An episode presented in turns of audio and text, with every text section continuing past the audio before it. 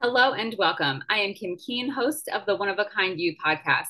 I started this podcast to share my journey of my past self, a woman who was struggling with leaving her teaching career and adjusting to stay-at-home mom life, to help other women with their motherhood journeys or their work-life balance journeys so they can let go, make themselves a priority without all the sacrificing. So if you are a regular listener to One of a Kind You, thank you so much for tuning into another episode. I'm so happy that you're here. And if you're new, welcome, welcome. Thank you so much for taking a chance and to stop by and see what this podcast has to offer. The way this podcast usually works is that I share a journal entry of mine from about 5 or 6 years ago when I was in the thick of the struggle and what I wish I had known then and what I know now as a certified life coach. But today I have a special guest with us. Her name is Barbara LaPointe, and she is a coach, and she is also an author, and she is also a fellow podcaster, and she's a mom. So Barbara wears lots of hats, and I'm going to let her tell us a little bit more about herself and fill in anything that I missed. So thank you so much, Barbara, for joining us on One of a Kind You. It's an honor and privilege to be here. Thank you for the opportunity to share this space with you and your audience. Yes, yes. And I've had the privilege to talk with Barbara before because I was actually on her podcast, Hope Filled Highlights. So be sure to check that podcast out. We'll have the link in the show notes, all things Barbara, to reach out, to get the ebook that she has, to get to her podcast, her website. Don't worry, all of that will be in the show notes so that you don't have to go down the Google rabbit hole trying to find her. But yeah, so podcast, what would you like to chat about first, Barbara? Podcast, ebook, coaching? Oh, well, I just love the way you are just laying this all out, making my life so easy. Oh, good. It's so easy. And it's just flowing between us already. Yes. And you know what? We're going to talk today a little bit about conflict. Mm-hmm. And so already the energy between us is the opposite energy of the topic today, which is conflict, conflict languaging, and a conflict energy or conflict paradigm. So it's fun. Yes, I'm looking forward to our talk. And yeah. Yeah. So your ebook is called... My ebook is called Erased by a Narcissist, One Woman's Journey to Divorcing a High Conflict Personality. Mm-hmm. It's totally free on my website, barbaralapointe.com. So free gift for your audience. And it outlines my journey, but it also has a lot of my journey divorcing a very high conflict personality and his very high conflict lawyer, because often these personalities will attract, or they'll invite a lawyer that has similar values, conflict values, to join them. So, but the great thing about the ebook is it's packed with helpful tips to deal with difficult situations in divorce or just a common law separation or a breakup.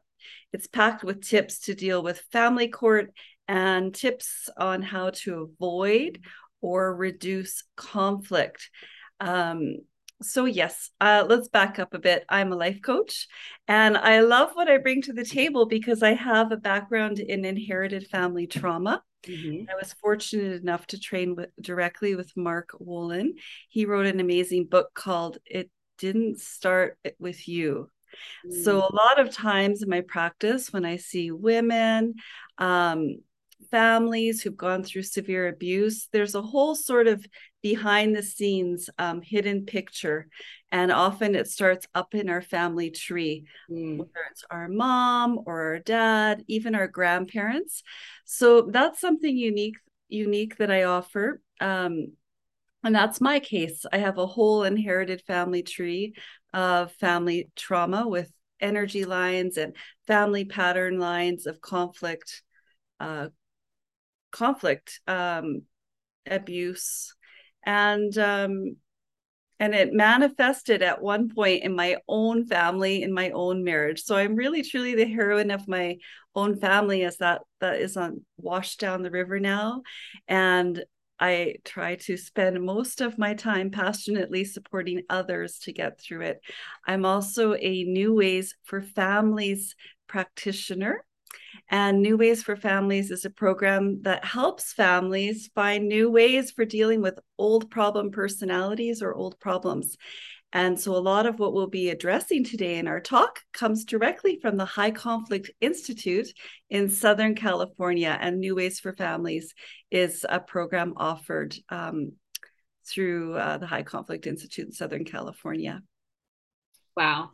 So I relate so much to what you said about the generational aspect of conflict, because I also have many lines going back of that generational conflict, trauma, and on both sides of my family. So my dad's side, it goes back many generations, and then on my mom's side too. So I resonate very much with you, with what you said about how that can show up at different points in life, and how it just, it all continues to sort of manifest until you actually become the heroine of your own journey and you change that narrative. So when you were married to your husband, did you see the conflict, the high conflict behaviors earlier, or did they start after you were married?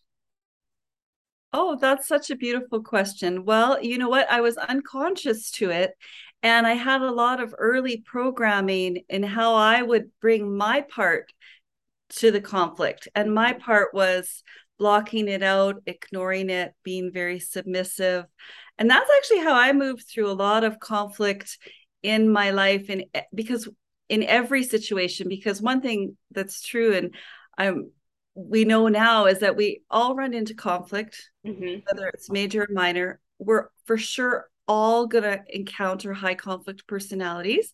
In fact, 1 in 25 people are high conflict personalities, and I would suggest that's a moderate stat. So my way of avoiding, my way of dealing with conflict in my marriage and in every area of my life for many years was to avoid it. Just run, hide, avoid it. Please, please, please. So I was very much a people pleaser, and I did everything to avoid conflict. And you know, and that has its own price. But when you come head on to something, you can't avoid it anymore. And sometimes that happens for us in divorce. And what I notice is that when it happens for us in divorce, it's like a cascade of explosions, because it takes us back to earlier conflicts, earlier experiences of abuse, earlier dysfunction, back, our first experience of abandonment. And we deal all with it through all timelines in our divorce. And that is a lot to process for women. And that's why we need support. But it's neat, because if you do process it, and I'm blessed to see lots of women and meet lots of people actually like yourself. I call them circuit breakers, because they are the ones that are just jamming the circuits and changing all of the energy lines forward for their children, for future generations. They're the circuit breakers. And those are powerful, sometimes called black sheep. They're just powerful, powerful humans. Yeah. So, what, if you don't mind me asking, what woke you up to the narcissistic high conflict behavior? Because if you know, try to avoid it for so long, what got you to the breaking point where you were like, oh my gosh, I see it now. There's no more ignoring it. There's no more running and hiding. And I can't do this anymore. This was a very, very long journey. But at a certain point, I felt like a little bit, I'd always been a stay-at-home mom. So I did feel like I was yearning for more. And I started an incredible consciousness building path called life coaching.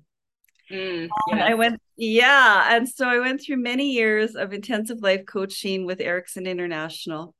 And then I did my neuro-linguistic programming certification, so on and so forth. So what this does is it kind of changes you radically, and it changes your core. And when I came to the height of that journey, the pinnacle, and identified freedom as my core value, because so much clarity can come forth when we align with our values, and we begin to know what are our most important values that we need to live by. Well, for me, Kim, that was freedom. That made me one of a kind. And I filed for divorce. Wow. And when I filed for divorce, World War III in my world broke out. I can only imagine, because I'm sure he was not expecting that. Yes. And he wasn't. And when you deal with a high conflict personality, they deal with conflict by being power assertive. Mm-hmm. Just the opposite way that we started this podcast. So there's no collaboration. There's no, like, as Stephen R. Colby would describe, a win-win situation. So it was very much some classic narcissistic qualities that quickly came to the table to play. And it was... Barbara, can you give, sorry to interrupt you, can you give us some examples of that classic narcissistic behavior? Because I think sometimes the word narcissist is thrown around so loosely now. It's like one of those trendy buzzwords. And I question how many people actually know what a true narcissist is or what a true narcissist acts like. So can you just give us like a quick snippet of like those typical narcissistic behaviors? I'd love to, Kim, because it's such a fascinating topic. And I agree with you. It's a topic that's in the collective consciousness. And most times when I'm talking and referring to a narcissist, I'm talking to an extreme cases, because it is a spectrum. Mm-hmm. Another lovely way to say it is high conflict personality, because it also covers more of a spectrum. But these are personalities, to answer your question, Kim, that are grandiose, that enjoy conflict. It fuels them. In fact, one study showed that a narcissist's heart rate actually slows down during a conflict or an attack that they're making. Really? Yeah. And opposite for everyone else. Yes. So that sets the playing field unfair, in my view, from the beginning. Yes. They are master manipulators, and they manipulate family lawyers. They manipulate professionals. They're blame shifters. Bill Eddy from the High Conflict Institute calls them the arrogant players of divorce. So divorce or a breakup very much means game on, the war is on. Whereas a lot of times women will be thinking, well, when I end the marriage or when I break up, things will begin to get better for me. Mm-hmm. Because it's probably taken them a long time to get to that point. It did take me years.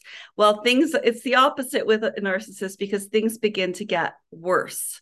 And the legal abuse and the post abuse from the point of the breakup it intensifies. So there's a lot of attacking, demeaning, insulting, belittling, taking away a woman's power through time. And you might notice this in their behavior.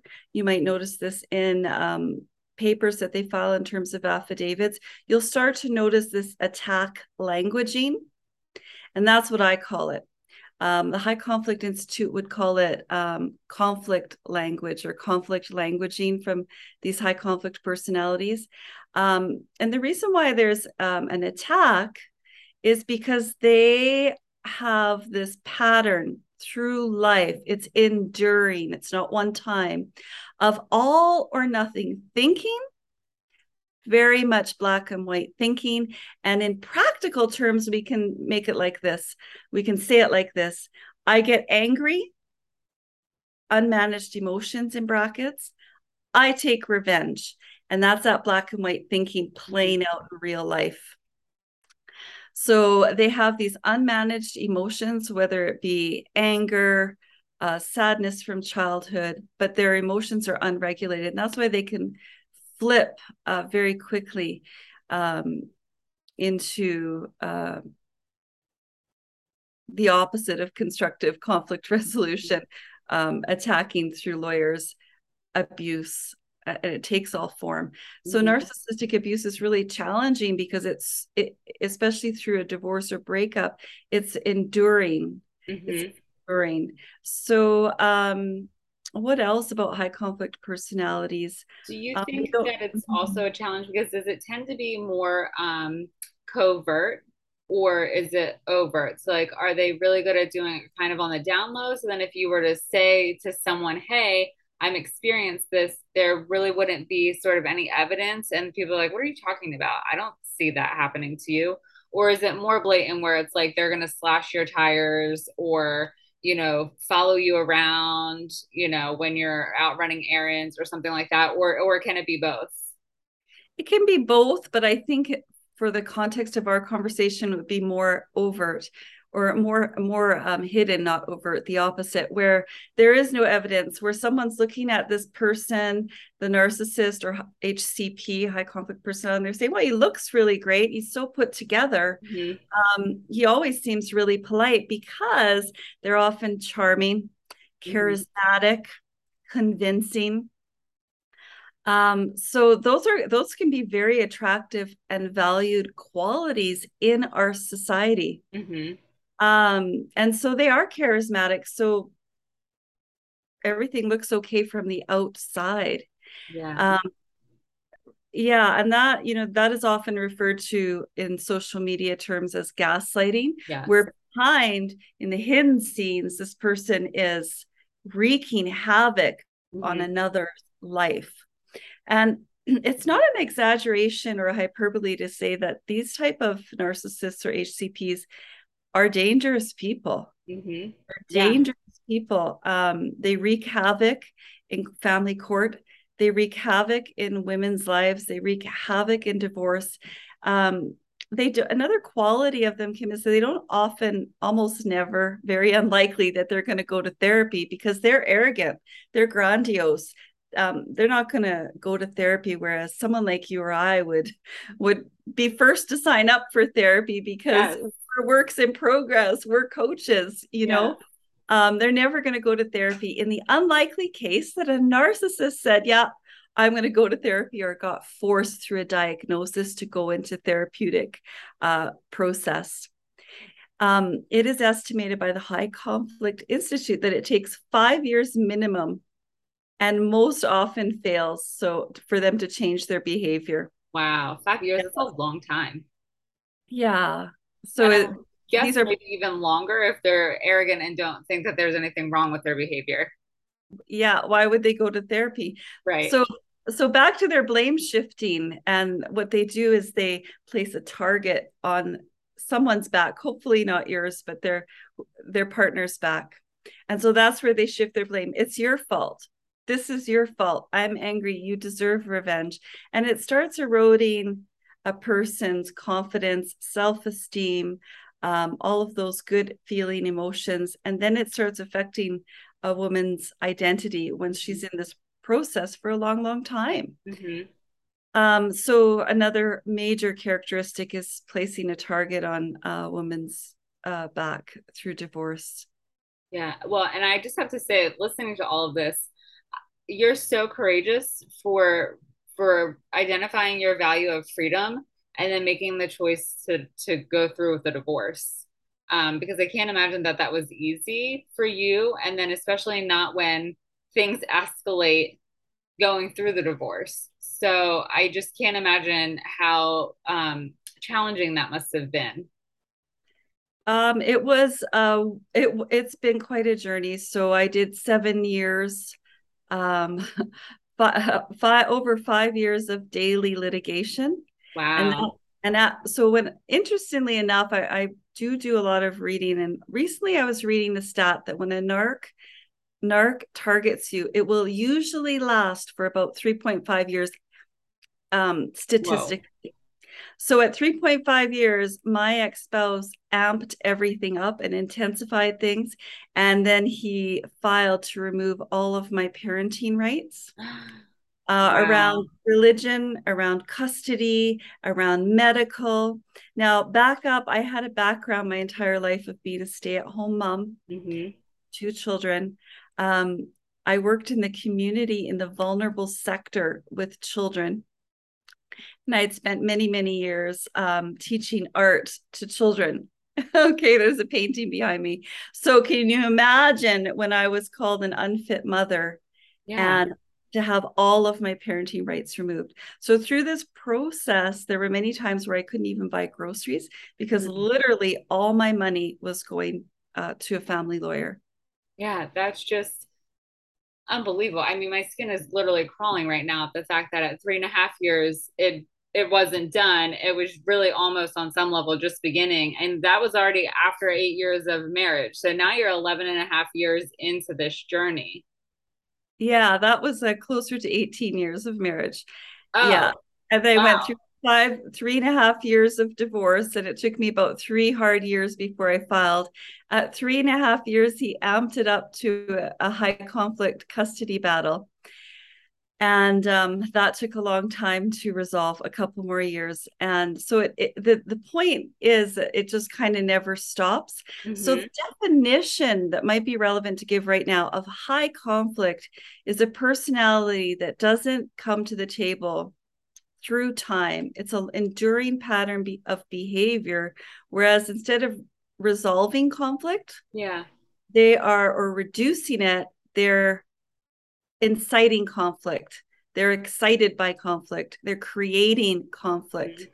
And it's a continuous repeated pattern of behavior that's extremely destructive. This is an intense conversation for breakfast time. Yeah. I'm glad you're still with me. So, yes, I am, because this, first of all, it needs to be talked about. But secondly, I think it's fascinating because people don't have the awareness. And so the more that we have the awareness and we learn about these types of behaviors and these tendencies and what triggers them, then we can do more to help ourselves and to help our children and, you know, to be that circuit breaker. So I just, I'm always fascinated. I'm very much fascinated. And this is, I guess, where coaching is a good fit for me, is that I'm always fascinated with, why do people do what they do? How do people get to where they are in life based on the life experiences that they've had? So I always think, like, you know, what happened in their life for them to develop these narcissistic characteristics, or was it something that they were born with? Yeah, it's really interesting. It's a fascinating topic. I have a private Facebook group for women called Narcissism 101 for Women.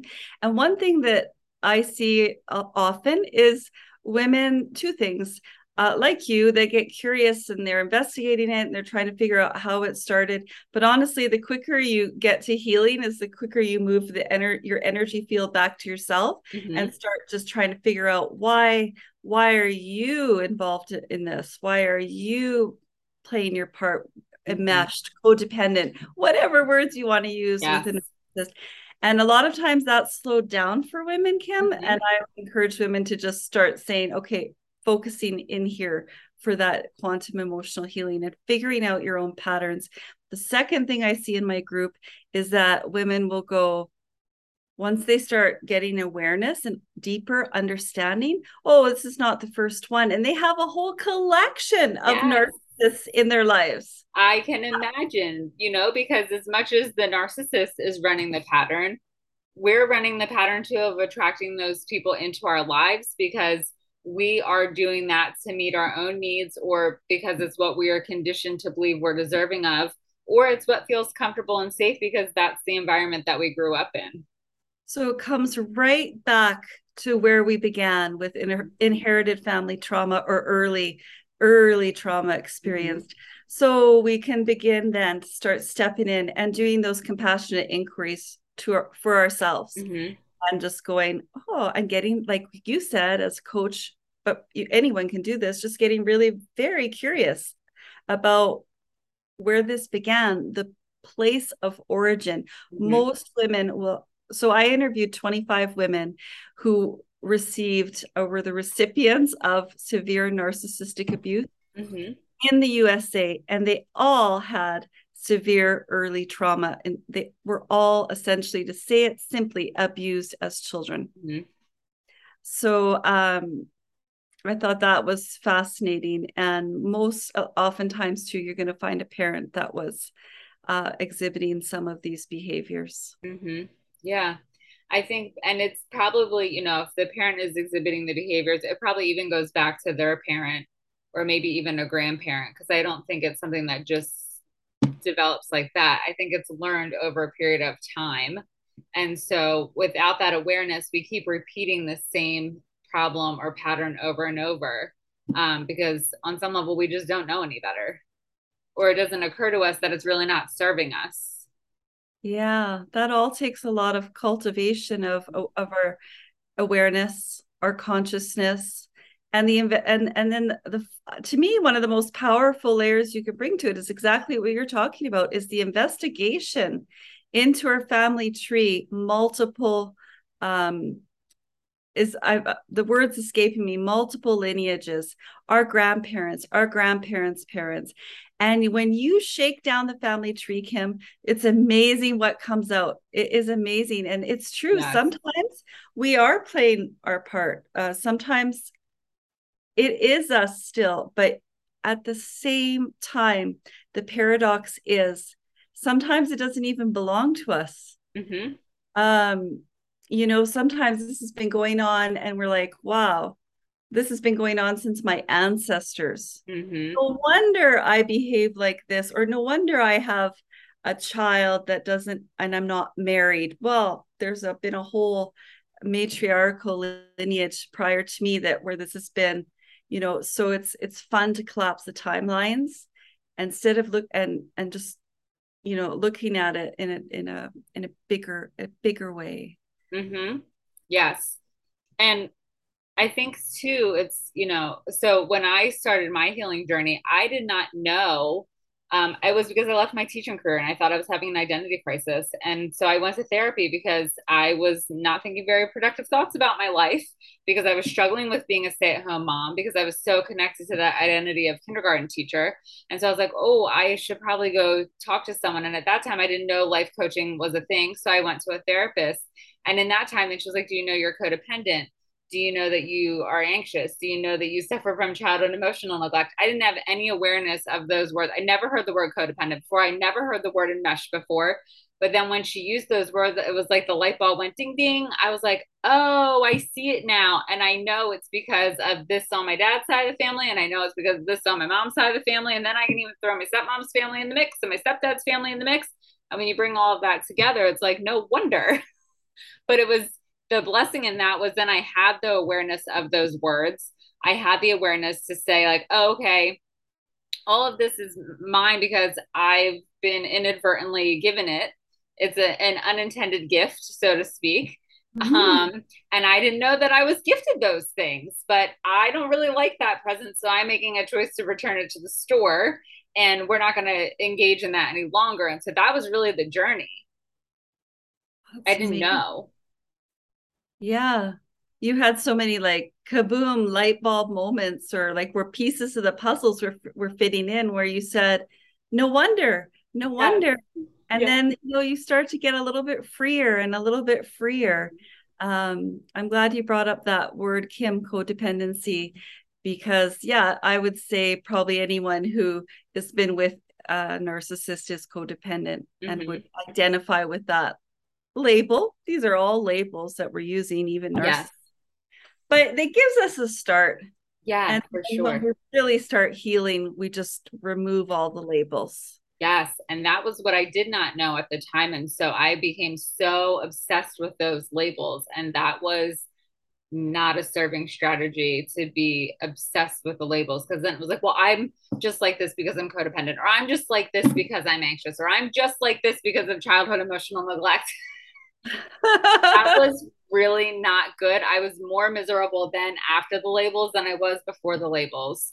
So it was like I needed to let go of the labels and say, I am not those things. I'm running a pattern of that. I'm running a pattern of this, but I am not those things. Hmm. Yeah, that's when we start to get really empowered, when we realize we're not those things, as mm-hmm. you say, we're not our labels. We're all one, so they're not their labels, mm-hmm. and we're not our thoughts. And I just see like your face relaxing as I say that, and then as you start to feel that, then you can deepen it and deepen it. But yeah, it's totally a process through time. Mm-hmm. Self-love. It's self-love and self-healing, mm-hmm. an emotional release process. As I see this often in my group and in my practice too, where people are like, it does feel empowering at first when we go, oh, that's codependency, and this is why, and then over time we deepen it and it becomes something else. Mm-hmm. Yeah. Yeah. That's the blessing of doing this work. Yes. Yes. And so I'm so, in the moment I was so angry, but now with the distance and the time, I'm so grateful because now I know I have the vocabulary, I have the language, and I don't have to continue to engage in that. I can let that go. It gives me the awareness and the recognition, and I don't have to pass it on to my kids. I don't have to allow it to continue to show up in my relationship with my husband or friendships or anything like that. But the time part was also a big struggle because I thought, okay, I know, and it's healed, and that's it, it's done. And when it was years of doing this work and years of being able to let go of these labels, there were times where I was like, oh my God, I wish I didn't know. Yeah. It's like you take a pause button and it can be overwhelming. Yes. Yeah. Yeah. It can be overwhelming, but that is neat when you start out the journey, and then you can take breaks and you can be soft with yourself and then you can restart and keep going. Yeah. So tell us about some of the strategies that you use. So you have, mindfulness is one of the strategies, the tools that you suggest, but then you also have something BIFF. Okay. That'd be awesome. So let's back up just one quick step. Sure. I just want to just acknowledge you because you were able to take this transformation journey. And just to point out in the context of our conversation that that's something the narcissist can't do because of this inflexible all or nothing thinking. So they can't do what we did. Mm-hmm. They can't go from broken to whole, from broken to empowered. They can't do that. And they lack empathy. So the first point for me was that 3.5 years into the daily legal proceedings where I learned the label narcissist, and it gave me like an entry point to start understanding this high conflict behavior. Mm-hmm. At a certain point, I learned a strategy called the BIFF strategy, and that is a High Conflict Institute strategy created by the most renowned and respected person, Bill Eddy, author, psychologist, mediator. And BIFF is just a way that we can deal with anyone in the workplace, bedroom, marriage, home, or anyone to deal with a high conflict personality. I use it all the time now. So BIFF stands for brief, informative, firm, and friendly. I always add on, we shouldn't be too friendly and definitely very firm, but brief, informative. So it's really like a business note, and you can perfect writing these BIFF notes all the time because they don't come naturally. Because again, when we're attacked, what do? We either get defensive or we retreat. Yeah, defensive, we retreat, and we take it personally too. Like it feels all very personal.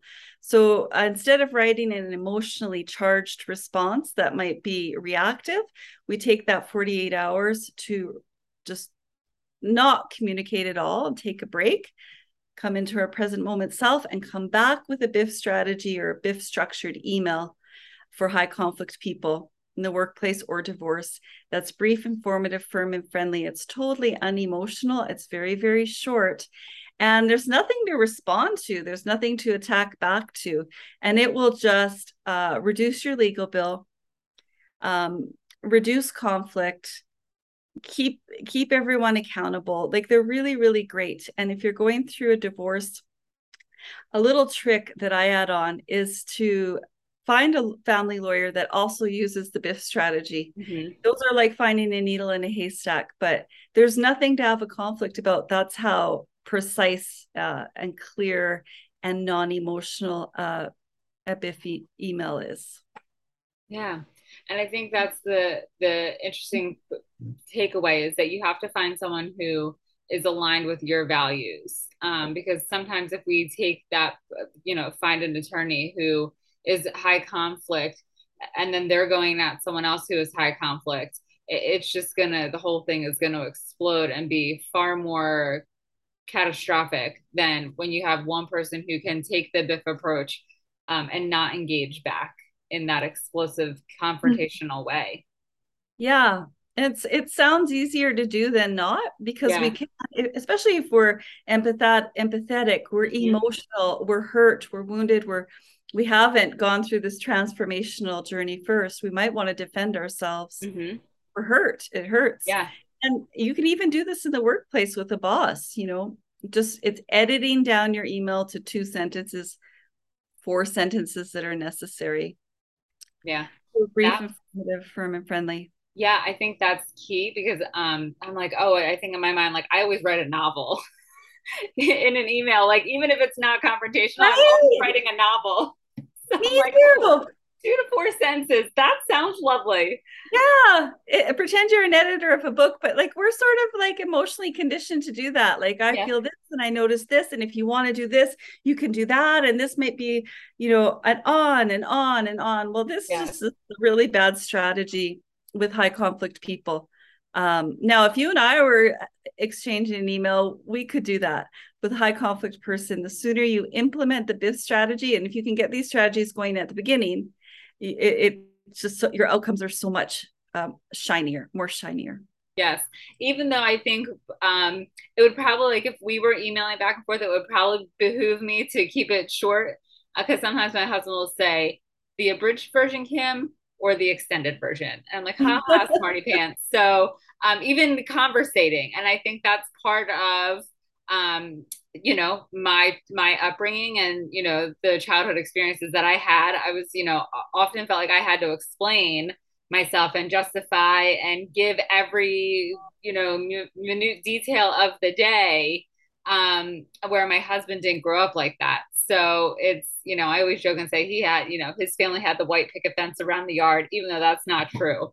But in comparison to my upbringing, his was vastly different, a lot less conflict, a lot less, and a lot less dysfunction than what I grew up with. So I think that even in a friendly, non-confrontational conversation, I still share way too much.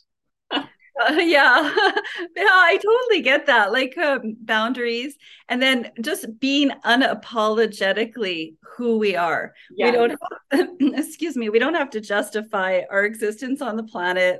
We don't have to justify who we are, what we want, our no's with a reason behind it, you know. And as women, correct me if I'm wrong, Kim, because you deal with young girls, but as women, we are more vulnerable to this type of early programming, mm-hmm. and it blocks our power. It blocks from speaking our personal truth. Yes. And that's why, you know, with my after school program, I'm working so diligently to give the girls those tools to establish boundaries, to understand that they don't have to justify and explain away every single thing about themselves, that they can show up just the way they are. And that is more than enough. Because I know from my own experience how stressful it is to always feel like you have to be on and always explaining and always justifying and, you know, making sure like, you know, oh my gosh, it's 1:15 and I should have been home 10 minutes ago. And they're going to think this or they're going to think that. And when that's not, it doesn't need to be that way. And that's not the case. So helping them to program themselves now as younger girls to be empowered and understand their own strength, physical strength, but also emotional and mental strength, mm-hmm. but also their worth and their value. So that they don't compromise on that when they're older. Yeah, I just love this program that you have for the empowerment of young girls, because that's going to make all the difference in their lives. But because the bottom line is, when you're grounded in your own power, when you know how to make a solid, non-porous boundary, you're empowered, mm-hmm. you're strong, and you can serve and preserve your own life force instead of constantly letting it leak out. Yes. Yes. So Barbara, if someone does not currently have a mindfulness practice, what would be one thing that they could do to start developing that? Sure. Well, I guess after all this, you know, taking our entire conversation into consideration, we talked a lot about the emotional damage of a narcissist, how it impacts our self-esteem, mm-hmm. How to get our personal power back, how to stand in our truth, how to use effective strategies like a BIFF. We've covered a lot of territory.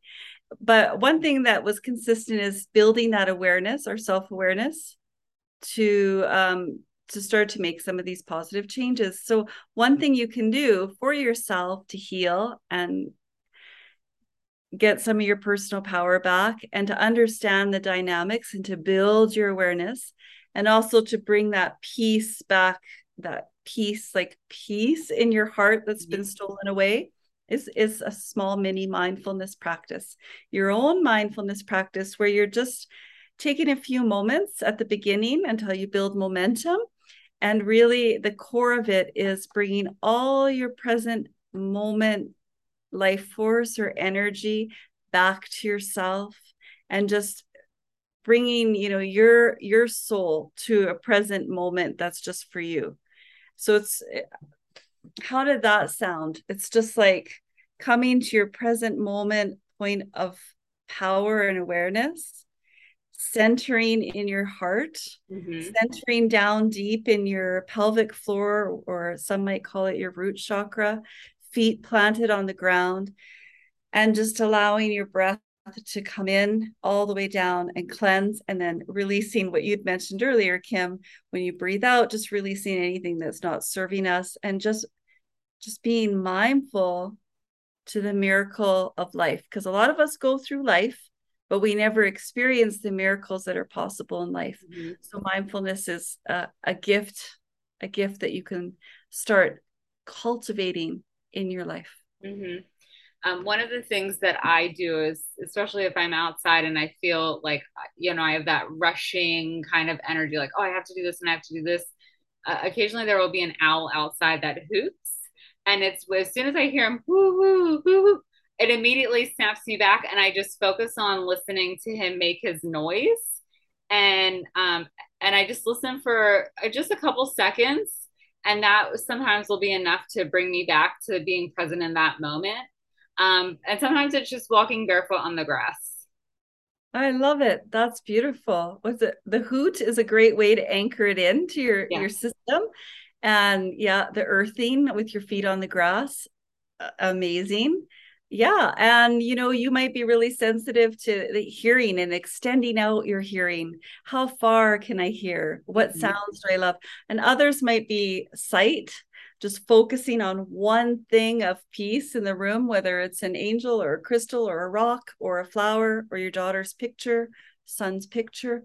And others, it might be more somatic, or, you know, where they're just tapping their heart in the butterfly pose, giving themselves a hug to calm down. Like you said, rushing around. We do live in such like an adrenaline society that we even have like forgotten how powerful we are, and we've forgotten how to just earth, how to calm down in this adrenaline rushing pattern. I think the suggestion that you gave for starting a mindfulness practice is just simply wonderful, because it's doable. It doesn't feel overwhelming, because I think some people think, oh, I can never even start that because my mind is always racing, or I have too much to do and I just can't.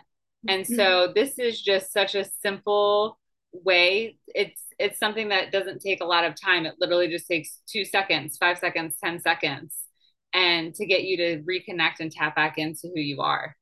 You know what? I like that, Kim. And I think you're right, because it's simple. It's short. I never thought of it that way. And sometimes if I were to say to you, Kim, why don't you go into meditation? Well, a lot of times people are like, meditation. I like what, you know, it's like intimidating. I don't know how to meditate. I'm right. And but just mindfulness, just one thing. Another thing is, I used to wear a crystal, or like an amethyst here, or a crystal you like, whatever, a diamond. And then if I held it, you could do that. Just hold your necklace. And that could be like an anchor, like the owl hooting. But mindfulness, short periods of time throughout the day will build up a momentum of more peacefulness, more present moment awareness. And I would say the foremost teacher on mindfulness, he just passed away, is the Buddhist monk Thich Nhat Hanh. So give him a Google if you want to, you know, get even more mindfully aware. Yes, his just an amazing human being with all his wisdom and knowledge about mindfulness. Yeah. So incredible, so powerful, and it's such a great resource. This has been lovely chatting. I feel like I've learned so much today, and I know that my listeners will definitely learn something too. If people, after visiting and reading your ebook or, following you on social, if they have questions, is it okay to send you a message maybe on Instagram or through Facebook, or are you open to that? Yeah, I'm so active on social media. You can follow me on TikTok, Facebook. My website is barbaralapointe.com. I have a free downloadable PDF on mindfulness for women on my website, in addition to the free ebook. And my YouTube channel hosts the Healing Broken Families podcast, and I'm always live on there responding to real-time problems, challenges, questions. So I welcome it. Yes. Okay. Fantastic. So with that being said, be sure you go to the show notes, you get the ebook, you go to the website, you get the PDF, you go watch YouTube, you do all the things, and you just go right to the show notes and it's all right there. So you don't have to go searching all over. So one-stop shopping to get to Barbara. She is a wealth of knowledge, an amazing resource. So be sure to take advantage of that. Thank you again, Barbara, for being a guest on One of a Kind You. I'm so, so grateful that you took the time to be here with us today. I'm honored, Kim. You're amazing. And wishing everyone healing solutions. And this was a lot of fun. Healing is fun. Thank you. Yes, thank you. And you're equally amazing. So if you found this episode helpful, please feel free to share it with a friend, because the more the merrier. And if you would be so kind to leave a review, I take the time to read all the reviews myself to ensure that this podcast continues to be a resource, a place of support, a place of guidance, really one-stop shopping, because let's face it, us women have to stick together, us moms have to stick together. So thank you so much for tuning into another episode, and I will see you next week.